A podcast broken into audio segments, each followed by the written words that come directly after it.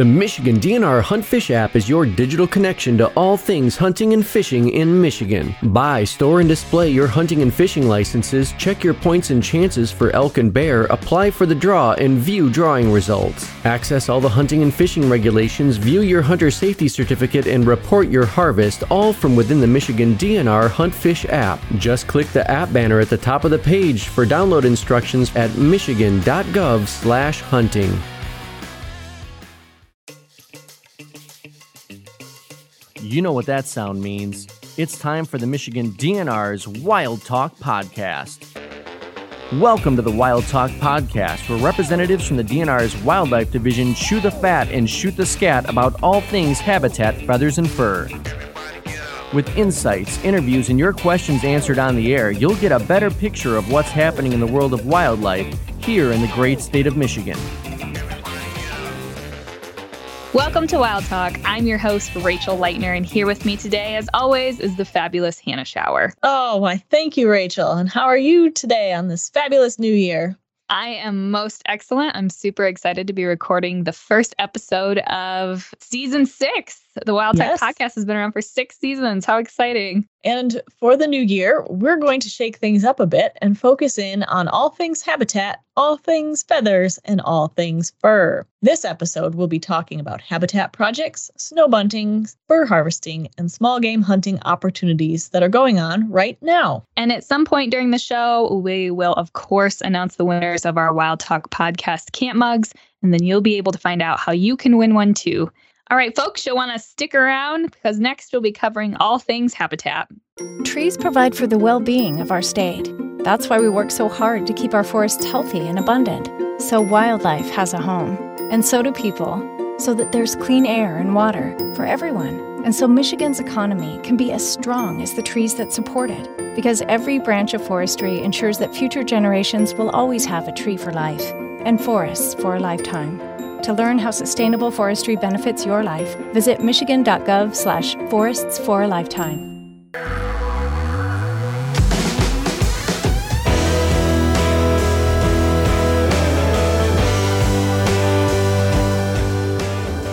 Terry McFadden, Field Operations Manager, is joining us on the show today to chat about the happenings in the Southeast region. Thank you for joining us today, Terry. I'm happy to be here. All right. Well, what would you say is the biggest accomplishment that your region has tackled this quarter? Uh, well, it's hunting season, and in the southeast region, uh, our managed waterfowl areas are like one of the biggest programs and highest priority items that we have. You know, Michigan is home to seven managed waterfowl areas across the state. Um, they're all in southern Michigan, but five of them are in southeast region. And um, so they're a really big priority for us. We have uh, Point and Fish Point and Shiawassee River State Game Area around the Saginaw Bay area. And then we have Harsens Island on Lake St. Clair, located in the St. Clair Flats. And then we have Pointe Mouillee on Lake Erie. So across Southeast region, we've got a pretty good scattering of these managed waterfowl areas. And, you know, if anybody knows Saginaw Bay and Lake St. Clair and Lake Erie, you know, they're historic stopover areas for like a lot of migrating waterfowl and other birds. Super important wetlands these days in light of losing a lot of wetlands across southeast region with industry and development and agriculture. You know, these are these are really wetland gems that lie in southeast region here. Hunter monies pay for the management of these areas. We have hundreds of acres of wildlife refuge where tens of thousands of ducks and geese prepare for the journey south. And um, our staff provide food and habitat, manage uh, recreation, maintain all the infrastructure, as well as collect data and, and including like weekly refuge counts where we help determine trends and species. And if anybody is interested in how these areas panned out this year, we always provide an annual report online where people can look up, you know, any of the managed waterfowl areas that we have and, and see how the hunting and other wildlife recreation wrapped up for the year. So no small undertaking for your staff to be able to manage those areas. And a lot of them are fairly sizable in acreage. Is that correct? Yeah, that's right. Anywhere from a couple thousand acres to over 10,000 acres at Shiawassee. So, um, like Harsens is the, the managed area is 3,350 acres, but the St. Clair Flats in itself, under state management, is over 25,000 acres. So, a lot of habitat for waterfowl and other species, as well as areas for those hunting opportunities. What people should keep in mind is that there's a lot of other opportunities besides hunting there too. You know, in the summer we have kayaking, hiking, wildlife viewing. A lot of photographers show up. Bird watching, especially like Pointe Mouillee, it's really renowned for the bird watching opportunities in the spring and fall during the migration. And we even get some wildlife to stop over and stay the summer. Uh, we get uh, occasionally black-necked stilts and avocets, and there's a group of pelicans that hangs out down at Pointe Mouillee these days, and that's really unique to see on the Great Lakes. And it seems like they've been there every year, and the numbers continue to rise. So if uh, people are interested in bird watching and looking for you know some of these uh, rare and unique species, you know, head out to some of these places, and you know a lot of them are listed on Audubon sites, and some of the local chapters of Audubon are really in tune with the opportunities that are there during the summer your staff have been pretty busy with uh, managed waterfowl areas. Do you have any big projects looming on the horizon? Starting the first week of January, we hit the ground running with midwinter waterfowl surveys. So that's where staff are going to go around the, the region, um, looking at any available habitat and trying to determine where waterfowl, you know, ducks, geese, swans, and things are, are stopping over or staying. We conduct these surveys using vehicles to drive around some of the inland lakes and rivers and aerial surveys for like some of the bigger water bodies like Lake St. Clair and Lake Erie, where we get the pelagic ducks that will raft up in groups of tens of thousands in some cases. Yeah, some of the photos and videos that are taken during the flight surveys of the rafts of pelagic ducks is just insane. Like it's a, like a, an X mile by X square mile raft, right? Like upwards sometimes of 13 square miles of ducks in the water. Is is that the largest one they've seen so far? Yeah, we, we saw that back in, I think it was 2012, and uh, it was a 13 square mile raft, and we estimated it uh, two thirds of a million ducks. It's just a massive amount of ducks on Lake St. Clair. You know, you're you're not counting at that point. You're basically flying the perimeter and then trying to estimate density, and then giving your your your best estimate at that point. Wow, that is so many birds and such great identification skills. Um, and how about your staff? What are some impressive individual contributions that some of your staff have made this quarter? You know, we had a, a loss at uh, Shiawassee River State Game Area with Vic Weigold. He was the heart and soul of that place. And really, my counterpart, Nate Levitt, stepped up to the plate and, you know, and just in Vic's honor, you know, was able to go through and, and make sure that you know we worked with Vic's family, make sure they were accommodated, and public was understanding, and and we we lost a lot of expertise when with, with loss of Vic. But Nate Levitt, you know, he really stepped up to the plate. So I mean, I got to give him a lot of credit. A lot of credit to Nate. Thanks, Terry. We really appreciate you taking the time to share a little bit about what folks are up to in the Southeast region and all the work for waterfowl and other wildlife that's happening. So, thank you so much for joining us today. Yeah, it was a pleasure to be on. I wanted to let folks know about a neat volunteer opportunity for anyone who wants to get some fresh air this month while helping protect a prairie fen.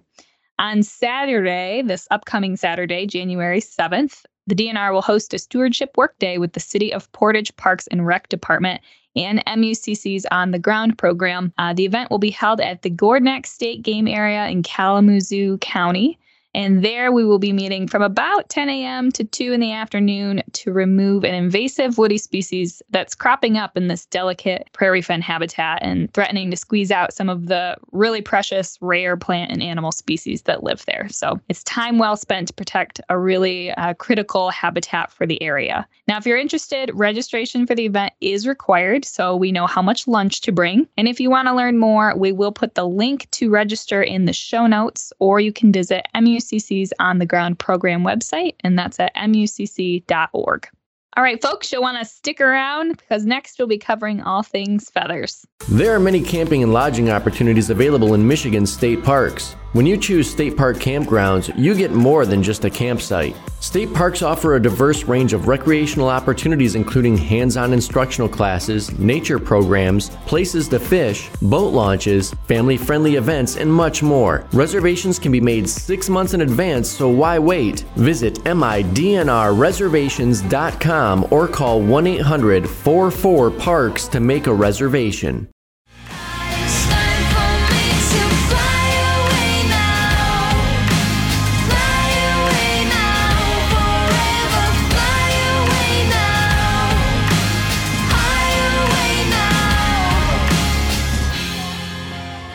Welcome back to Wild Talk. Now, the winter months bring some unique wildlife visitors to Michigan, and one such stunning feathered visitor is the snow bunting. Yes, these small songbirds visit Michigan in the winter months as we are their southern destination. Snow buntings nest in the very northernmost reaches of North America in the Arctic landscape. Mm-hmm. Now, because Arctic regions are usually lacking trees, these snow buntings spend their time on the ground, and therefore their nesting locations include rocky areas and nests that are tucked into holes or crevices and are not usually visible from the outside, uh, but usually just see these cute little birds fluttering around on the ground, and they're very enjoyable to watch. Male snow buntings protect their territory at the breeding grounds from other males with a flight song display that may end with the two males wrestling in the air as they fall back to the ground. And interestingly, males will also use that same flight and song display to attract females, after which they'll then show off their potential nesting sites before the pair is formed for the breeding season. Now, a clutch includes two to seven eggs, and they only have one brood per season. The eggs will incubate for about 10 to 15 days, and the young will be in the nest for about 9 to 15 days. Now, during the breeding season, snow bunting males are striking with their mostly white plumage and some black on their back, while the females have more of a mottled coloration on their back and head, which helps them to blend into the rocky nesting areas. In the winter, or the non breeding time period, and when we are likely to see them here in Michigan, the male will retain the white color below but gets more of a streaked pattern on the dark back, along with some rusty patches on the head. Non breeding females will also gain some additional rusty patches on the head and chest. Mm-hmm. Now, those rusty patches can often look like heavily applied blush to where you might imagine their cheeks are. That's one way that I have been able to identify snow buntings. Now, their primary diet includes seeds and insects and spiders. And because they are ground dwelling birds and eat those seeds during the winter months, you can look for them in open fields and croplands or along shorelines and roadsides. These active little birds do not stay put in one spot for long, so they can be visible in their large flocks as they move around in the wintertime. For some additional tips and species to watch for this winter, visit michigan.gov/wildlife and look for our wildlife viewing page, which has seasonal birding information available including some birds to watch for in your backyard, as well as species like the snow bunting and where to look for them. And since we're talking about feathers, a quick reminder for folks looking for an opportunity to do some spring turkey hunting later this year. Uh, the application period for spring turkey hunting opens today on January 1st. So you can apply for your spring turkey license now through February 1st. Visit michigan.gov forward slash turkey. From there, you can apply or you can download the Spring Turkey Digest for the full details, including the updated regulations, season dates, and more. All right, that wraps up our All Things Feathers section. Stay tuned for All Things Fur. Find a new fishing spot. The Family Friendly Fishing Waters map shows family friendly fishing locations across the state that are easy to access and have a high likelihood of catching fish. You can filter locations by what type of fish you want to catch or whether you want to fish from a boat, a pier, or the shore. You can even filter by amenities like swimming availability and restrooms as well as entry fees that may apply. To find out more, click on Family Friendly Fishing Waters at michigan.gov/fishing. Try to catch me howling at the moon.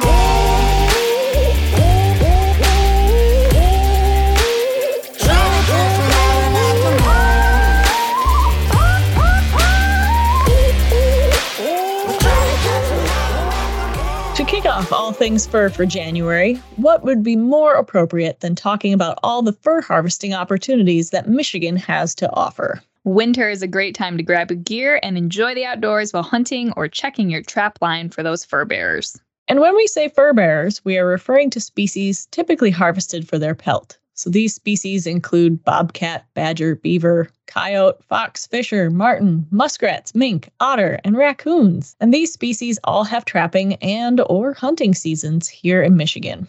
Some current opportunities for fur harvesting happening right now include hunting seasons for bobcats, coyotes, fox, and raccoon, and then some trapping opportunities in January um, that are for the badger, beaver, coyote, fox, muskrat, mink, otter, and raccoon. So lots of opportunities to get outdoors uh, and harvest some fur bears. Absolutely.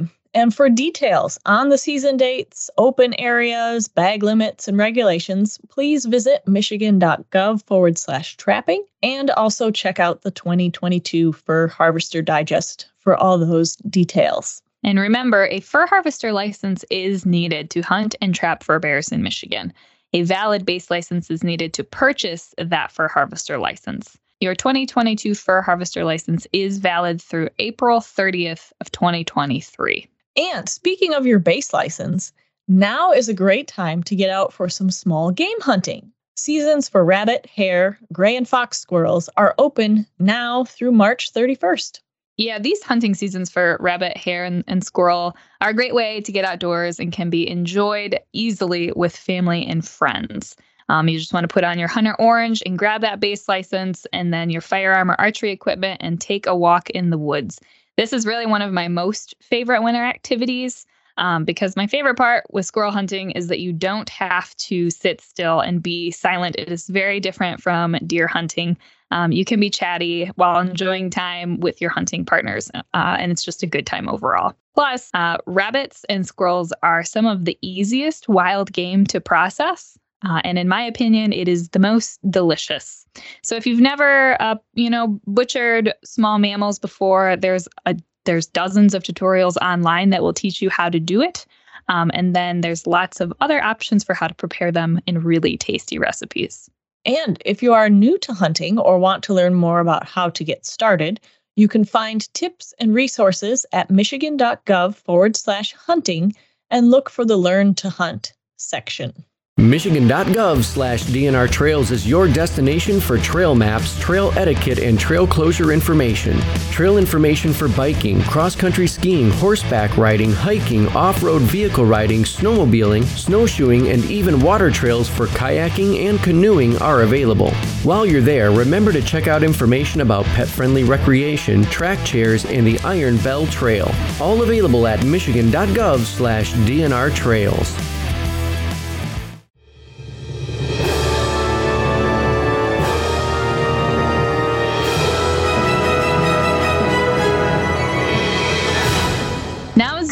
Opportunity to win a Wild Talk Podcast Camp mug. As a thank you to our listeners, we'll be giving away a mug or two every episode. Our December mug winners are Jennifer LaForest and Dan Petts. Check your email as we'll be getting in touch with you soon. They answered the question True or false? Many bird species can see ultraviolet wavelength, or UV light, and some may also have ultraviolet markings.